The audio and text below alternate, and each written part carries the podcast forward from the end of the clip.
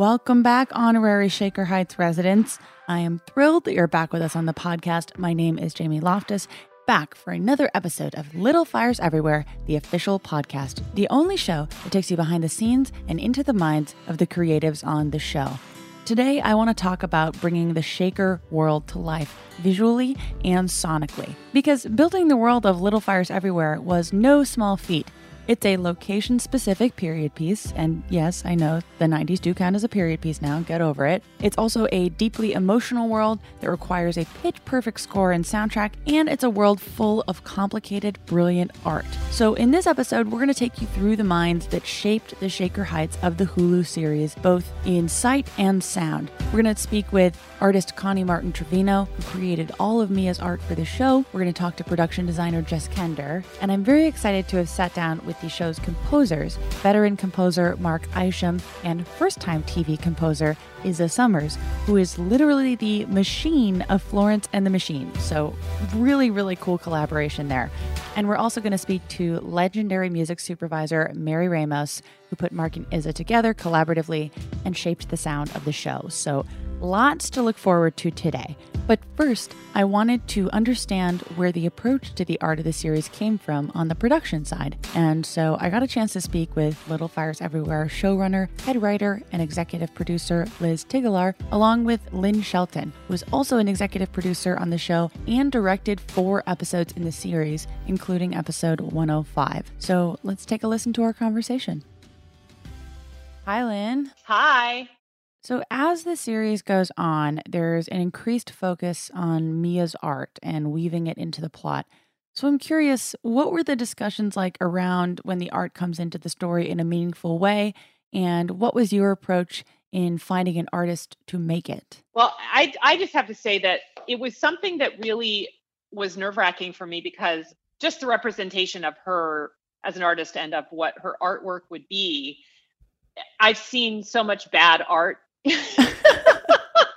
movies, yep. you know, and it's and, and, TV shows, and it's just it's embarrassing, you know. And being somebody who's true a true art lover, I wanted it to feel really good and mm. really, you know, interesting and disturbing. And Liz. Oh, I mean, we talked about the art in the room for so long, and really, mm-hmm. Amy Talkington, who is an artist and and kind of uh, you know was in New York, kind of in the in the music world and art world. Mm-hmm. She really curated everything for us and kind of came up with ideas and came yeah. up with you know all these different artists that could kind of draw on in terms of collage and sculpture and everything that Mia did. Mm-hmm. And so she kind of had all the ideas of what the art would be. And then, of course, anything that was in the book, we also drew on, uh, sure. uh, or we drew from the book. But then we interviewed artists and we landed on this wonderful artist, Connie Martin Trevino, who, oh, you know, we knew we wanted a black artist. Mm-hmm. Um, we knew we wanted a woman. Connie was just, you know, she'd never worked with a show before in this capacity. Yeah. She is visionary. It's it's a real challenge and she just really rose to it. I do I want to say that Kerry took photography classes and she really dove in to prepare oh yeah to wow. prepare yeah and That's really incredible. and she had on the days that she was in the dark room we were shooting her in the dark room she had her photography teacher actually come to set oh. so that she you know to make sure she was doing it correctly mm-hmm. and you know eh, she was again the total investment um but i just wanted to give a shout out to that yeah, as well as part amazing. of her process well, thank you so much, Lynn. Thanks, Lynn. Yes, thank you, Lynn. Thanks, Liz. Thanks, you guys. I'll see you soon. of course. Thanks again to Lynn Shelton and Liz Tigelaar, and we'll be hearing more from them in future episodes of Little Fires Everywhere, the official podcast. So, when Liz told me about Connie Martin Trevino, an incredible artist who later became the heart and talent behind Mia Warren's art, I knew that I would stop at nothing to talk to her, and I was lucky enough to get a chance to sit down with her and the Little Fires Everywhere production designer, Jess Kender, who masterminded and was the creative heart behind the sets of the show, all the way from finding Elena's house to the granular, brilliant details in building out a teenager's bedroom in the 1990s. So let's listen to some of that conversation. Uh, my name is Jess Kender, and I was the production designer on Little Fires Everywhere. And my name is Connie Martin Trevino, and I was the artist who created the work that Kerry's character is creating in the show. It seems like uh, more dense job than your average uh, production design job because not only are you bringing a place that exists to life, it's also a period piece, and then there's also not just an artist but like a great artist working inside of it. So, Connie, what drew you to this project uh, to begin with? It's so strange how it all kind of came about. Someone referred me to this project that was happening that was looking for an artist yeah. who happened to work in certain mediums like photography, collage, and sculpture. And I was like, that's weird. I, I, felt like it was for me. Yeah. But uh, I've never worked in this environment in terms of on a studio set kind of thing before. And so I wasn't really sure what to expect. Yeah, we actually we had a whole bunch of artists that we looked at, um, mm-hmm. and we only interviewed very few. And Connie came in the room, and there was actually this one piece of art she showed, which is a photograph that had cheesecloth on top of it, mm-hmm. um, that she had manipulated in a bunch of different ways. And that was literally something that was written in the script on how the artist Whoa. sort of played around with her photography. And the second she pulled that out, all of us in the room were like, you know, and she, yeah, oh, it was, I was like, was, that's like freaky. Yeah, yeah it, it cool. was weird. Yeah, uh, Connie, I want, I want, I'm so curious about what this process was like for you. And so for for listeners, you did all of Mia's art that appears in the show. That is correct. Okay. Um, so what was that process like for you creating art as a different person? There was a part of me that didn't necessarily feel that I was a different person because I felt like the character of Mia mm-hmm. was actually like myself. So it came to me actually kind of e- easily. I didn't find it challenging at all. And, and there are times when people have asked me, you know, I, I didn't have really any stress or any anxiety or anything about it. It, it just kind of flowed. And, and yeah. it is still a very strange, sort of surreal experience because you would have thought that it would have kind of created a a, a weird kind of environment or a, a, place since I had never actually worked in that capacity. Sure. But it, it, it, it was not a challenge at all. I also think what is good about Connie's work is that she is a strong enough artist that when she came in and she said this is this is what I do, mm-hmm. you know, mm-hmm. like this is this is me. Like here's the me that fits what you were looking for, but here's the me that you didn't know you wanted. Yeah. She a lot of her styles like she does this great collaging. That wasn't written in the script. That developed after everybody saw her work and we're like, we're like what you're doing. Let's let's use this and oh, make great. this into it. I was I was wondering that of of how much of the art was determined by what was on the page and then I know that you have your own work and instincts of what would Mia create. What was that process like? So I guess initially there were certain things that they were kind of looking for. So they would say, you know, this is what what we're thinking. Mm-hmm. And I could say, well, this is how something like that would happen and work at that time period. Like that doesn't make any sense if it was the case. Interesting. Uh, okay. Yeah. Or I would think about, okay, so how would something like this be done and how would I do it as this person, as the artist, but also too as Mia, who is, you know, from that that time period. Yeah. And so that's how the work kind of got created. Okay, so I think a good example of that is the piece that you've seen everywhere, which is Elena's face burning. Uh-huh. What had originally it had originally been conceived as uh, you would see Izzy cutting wire, you would see Izzy cutting strips, mm-hmm. and then there was like this 3D mold that would happen that would form Elena's face. And in fact, the burning wasn't in there. Oh, in the beginning. Interesting. Okay. Right. Right. Yeah, mm-hmm. it wasn't in there in the beginning at all. That was something that that developed throughout the season. Mm-hmm. And when Connie came in and we were talking about it, we were like, okay, because they once she sort of she didn't really have to prove herself, but as soon as she got in, people were like, let's hear what she has to say. And she, we ended up with Mia being much more organic in what she did. And mm-hmm. Connie was like, I, I mean, I don't know, you speak to this part, but what I saw happening was this is too, it's too much. It's too, you you're you asking, wouldn't do yeah exactly. yeah you, you, wouldn't do all that. And you wouldn't do all that in the time constraints or in the environment. It's sure. it's like you have to be realistic. Okay so when does she have time to to do this? Yeah like working yeah, two so jobs to, yeah. working two jobs just all you know all the things that that she's doing. So yeah so it would have it had to make sense to me that because if all I kept thinking was if my artist friends, if they were looking at this and they'd be like, that's not possible because I often do that, you know, when I'm look if I'm looking at something and and it's something that I am familiar with and have an understanding and then I see it happening in a certain kind of sequence or or in a certain way, it doesn't feel believable and I guess I sure. really it was important to me to think about these things looking true mm-hmm. and looking possible mm-hmm. you know at that time period absolutely so, and yeah. and that um that elena piece is so powerful and mm-hmm. cool and, and, to the point where when it shows up organically in the show i'm like was that in the book it seems like it should have been if it wasn't you know like it just yeah feels like yeah like just such a grounded part of of the world uh, and i think what's great too is it there's like a little bit of like the actual what you need for the show, which is like Liz said, it's important to me to have the beats of Izzy and Mia working together. So we were like, mm-hmm. okay, how mm-hmm. many beats do you need? And so they gave us that many beats, and Connie was like, okay, let me see. This is what I'm thinking. And she drew, drew a quick sketch. Mm-hmm. One of the things I loved about working with her is I tell her this all the time like, my mind would never think the way that she thinks. And so she came back and she drew the sketch of what you end up seeing. And I was like, this is so good. It's so good. And and it was there's something about the like simplicity and not the mm-hmm. overwroughtness that just worked.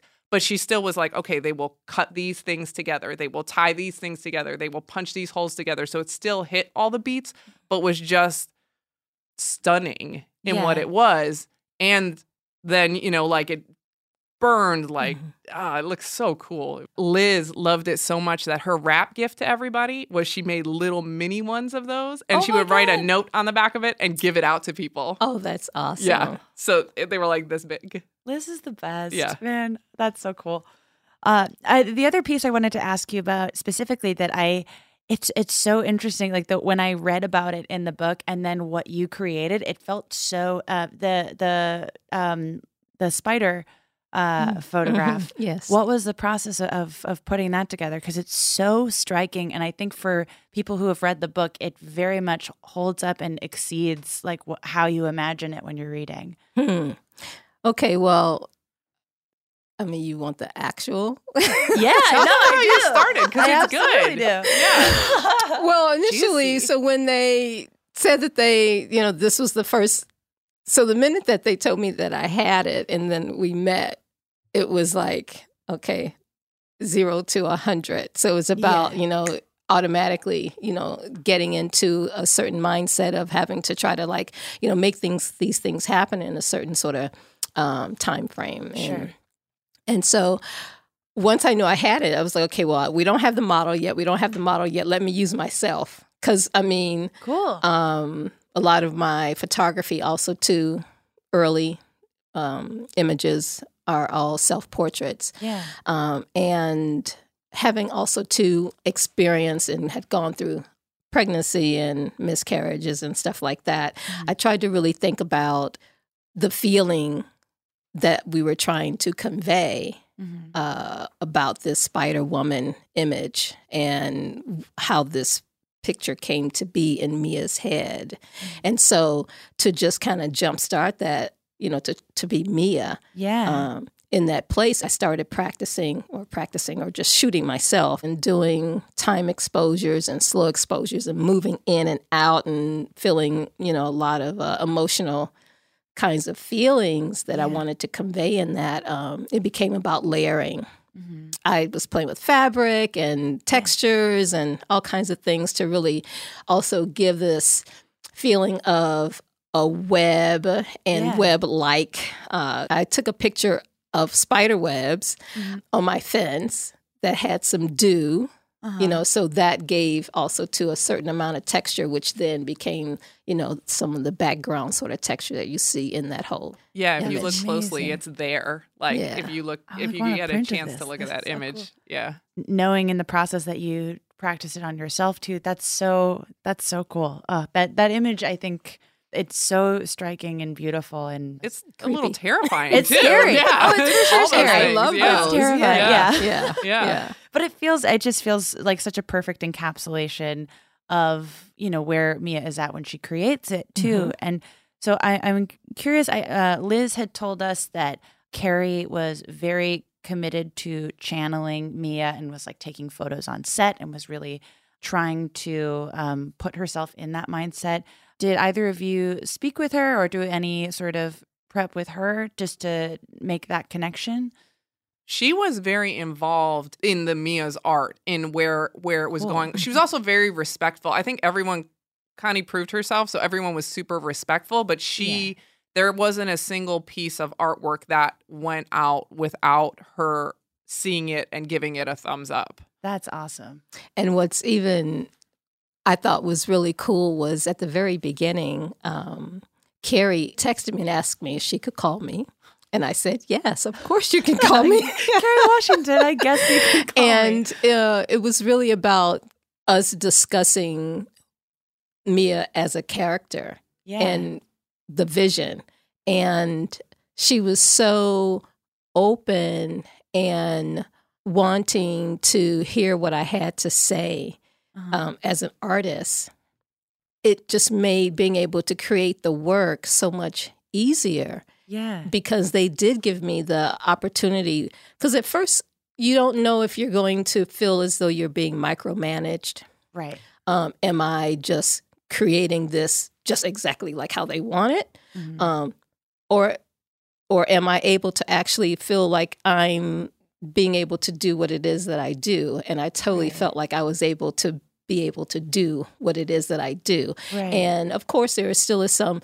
There was some going back and forth sometimes, kind of like how can we like let's have some more of that. So then it was right. like, well, okay, because I'm not sure how much you want. so we can always make it more.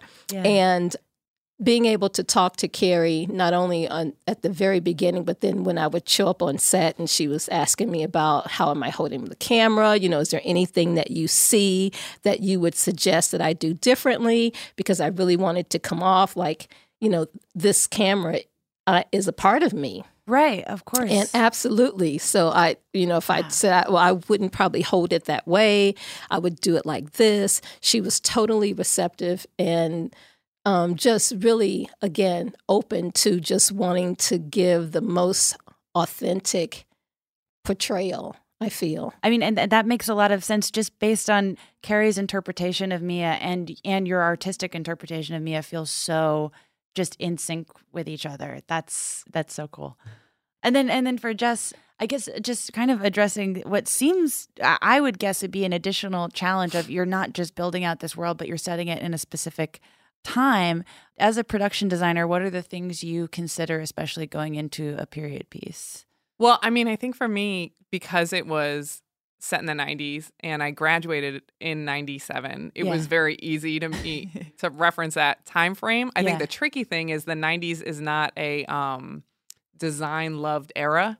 yeah. And so you don't have at your fingertips people who have restored all these things or kept all these things like trying to track down stuff that looked like the 90s is hard because everyone is like, "Eh, you know? I got rid of it. Exactly. Yeah. like we we didn't keep that. That that wasn't. I mean maybe it will have its heyday again like mom jeans are back so. Yeah but Which the is, furniture I'm here for it yeah, yeah.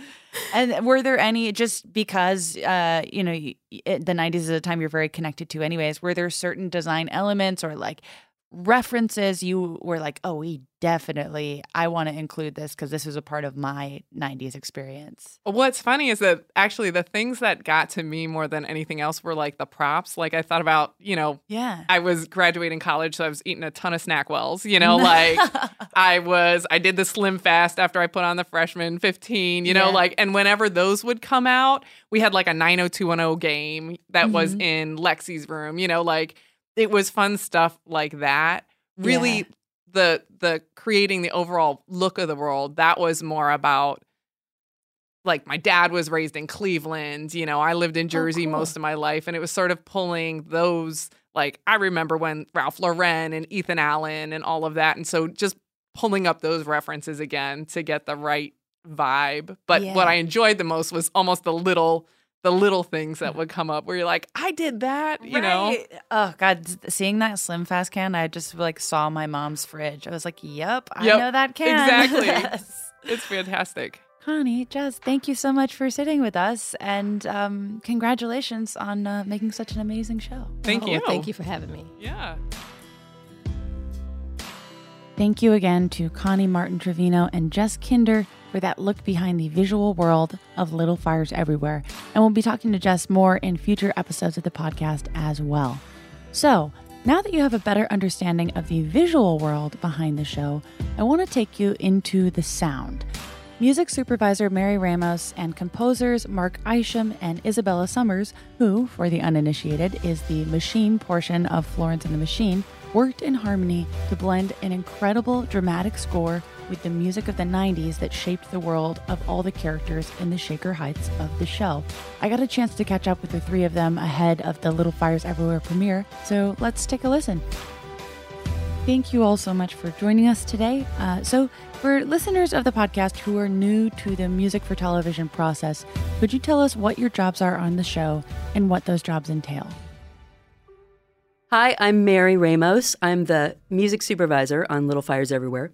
Um, my job is to kind of handle all musical aspects of the show, which includes helping to um, pick song choices, helping to create characters' tastes in music, mm-hmm. and also to make suggestions on who the most awesome composers should be. Ooh. And in this case, we have two of the most amazing musicians as our composers building this world. Mark Isham, who is responsible for uh, so many amazing scores, Crash, his incredible score for Once Upon a Time, the ABC show. Mm-hmm. Um, and I have borrowed from Mark's collection of music many times when I've been working on other shows, trying Amazing. to create the emotional feels because he is so good at that. Mm-hmm. And then we also have Isa Machine, Isabella Summers, who is the architect of the Florence and the Machine sound. She is the fire and the drums and the drama uh, that you hear in Florence and the Machine. Amazing. All right. Uh, so now, now that we know what you do, I think that there is not really a lot of well-known information about how the sonic world of a TV show is created. So, would the three of you mind talking a little bit about what is your collaborative process like when you're given a project like Little Fires Everywhere and told, "How does this world sound?" This was an exciting project for very many reasons, um, two of which are uh, Kerry Washington and Reese Witherspoon, mm-hmm. um, amazing actresses, producers um, with their vision. And this book, I did read the book beforehand, so I was familiar with the story, but not familiar with the way that Liz Tigelaar had orchestrated uh, changing the characters around and really brought the story even more to life. And I knew that their intention was to bring a, a personality, to, to really imbue a personality with the music. Mm-hmm. Um, for Little Fires Everywhere.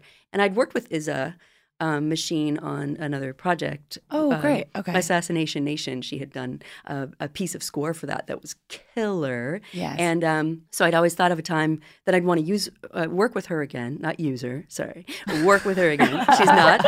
I didn't milk. No, it's always like uh, that is it.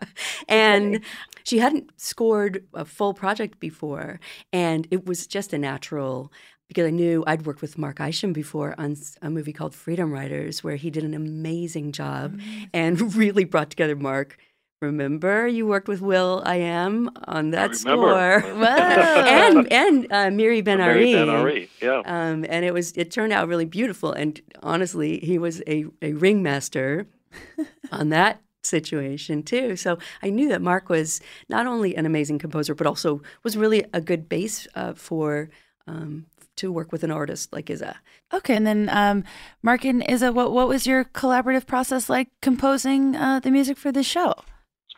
So we managed to set it up so that Isa could come here, and we, we just sat in a room for days, and uh, just had a really good time making music. and just, essentially. Yeah, and I think I think the it it did actually do exactly what we set out to do. I don't think either one of us would have written a score like this on our own. Exactly. In fact, I know it for sure. There, there, there's something completely unique about this. I would have never done it like this. Isa wouldn't have done it like this. Uh, and yet it's very strong, and it has a, definitely a point of view. The beautiful thing is that I've I've never um, scored anything before. I've done music and like did a piece of score for a film that is how I met Mary, but to be presented with this opportunity and then you know um, partnered with Mark Isham, just I mean I feel like I just fell into like the most beautiful situation because everyone was so nice and then you know validating what I do from a rock and roll perspective and then bringing that together and making a sense of it with picture was just the most beautiful thing. That's so cool. That sounds like such a great collaboration. Uh, oh, it was so fun. And there were often times when we'd, you know, I'd go over to the studio with them and they'd put up the picture and they'd, you know, play a pass at a cue mm. and it'd be like, oh, bring more fire. And Mark uh, would say, oh, I happen to have a burning piano sample. Wait, what? yeah. What is there, a burning some, piano sample? There's some crazy guys who, who make these sample libraries, and one of them, for God knows why, he thought we should set this piano on fire and sample it. Oh my god! and, and that's exact. That's exactly what they did, and it's. Whoa. It's a pretty, it's a pretty whacked out sound. I can imagine, yeah. And then Isa, of course, did set a piano on fire. So, you know, I'm joking.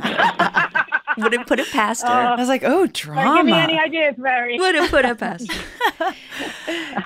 Mary, I wanted to ask you a little bit about the use of cover songs throughout the show. You do such a beautiful job of taking music from that time and grounding it in this very modern, emotionally resonant sound. So, how did you go about finding the right songs to fit the Little Fires Everywhere universe? So, in order to be able to be a little bit unique or have something that's unique to our show, it's you know was an idea to try and use covers, but also um, really because we had this opportunity with these two amazing composers, mm-hmm. um, the idea would be to make these covers uh, organic with the score. That's the word, because um, we had this fire and this great vibe to the score, and then just to segue into a song that's really part of that score mm. is what really makes them work really well, I think.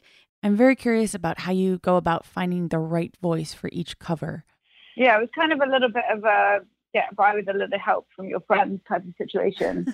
I, you know, was already uh, writing, halfway through writing a song with my friend Judith Hill at the beginning of this year anyway. So when we were in the studio, uh, one night I said, Do you want to do a cover with me for for my first TV show.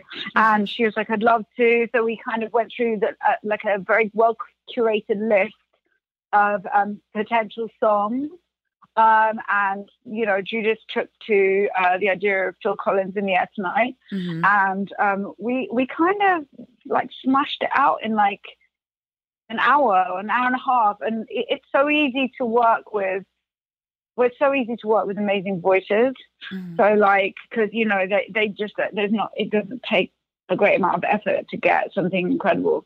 They're so beautifully done, and they also do feel so cohesively inside of this world mm. in the same, like, it, it's just, yeah, it's really well done. I loved the covers so much.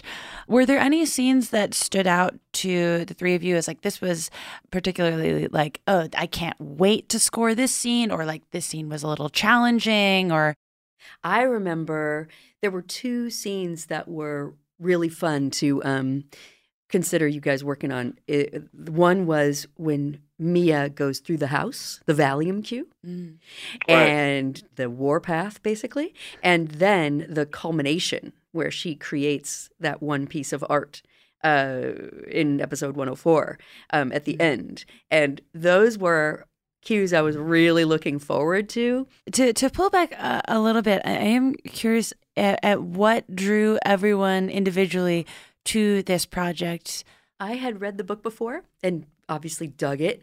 Um, I also have worked with Kerry Washington before, worked mm-hmm. with her company before, and also worked with her on Django Unchained. Right. Um, and uh, Pilar Savone, her her partner, is a good friend, and so they brought me in but I had also been a massive fan of Reese Witherspoon. Her yeah. her taste in material, her acting, her you know just the her production company, all of it. And then walking into the room for my first meeting and seeing all these women around the table, yeah, you know, was pretty incredible.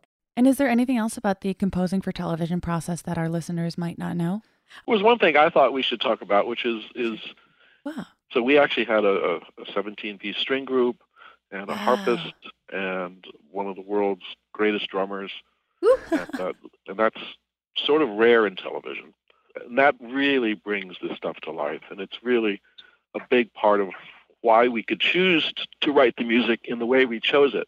You're going to have here in Los Angeles some of the finest musicians in the world able to come in and play. Right. You you start to think in another way, and I think it.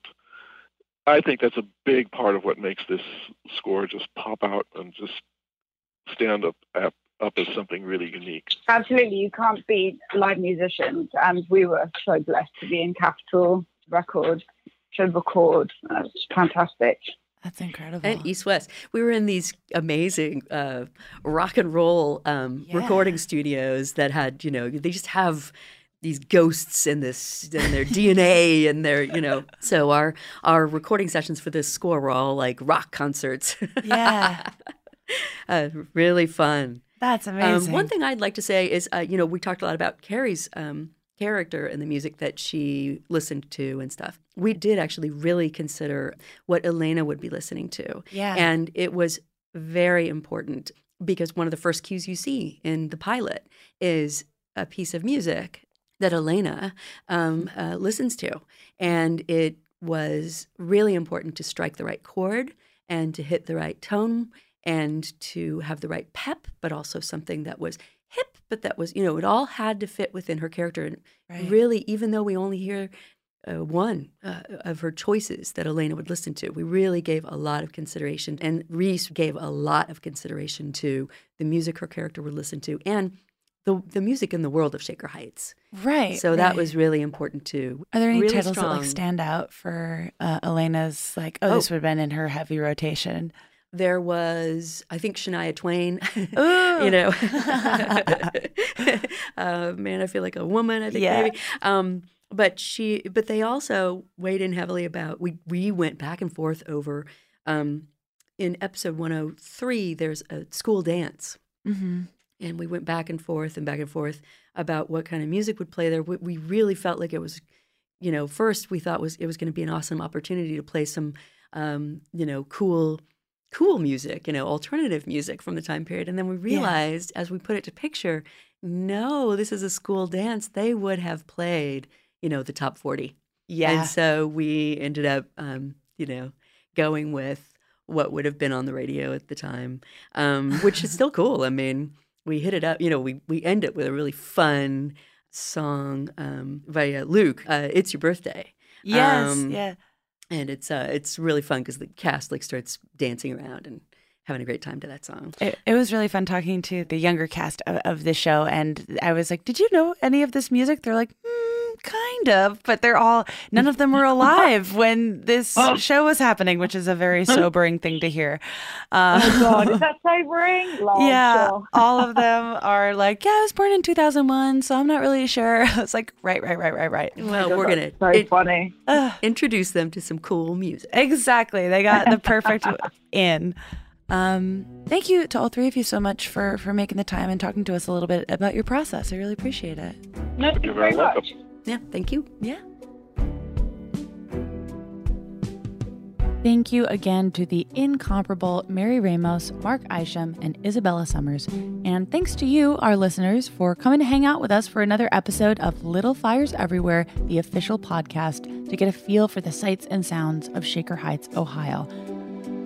I would tell you what next week's podcast is about, but it would give away too much about the incredible episode that's airing on Hulu next Wednesday. So you'll just have to subscribe to the podcast and come back next week to see what's in store. Remember to follow Little Fires everywhere on all platforms at Little Fires Hulu and look forward to a new episode of Little Fires Everywhere, the podcast, after new episodes of the show air on Hulu each Wednesday. My name's Jamie Loftus, and until next time, Shakerites.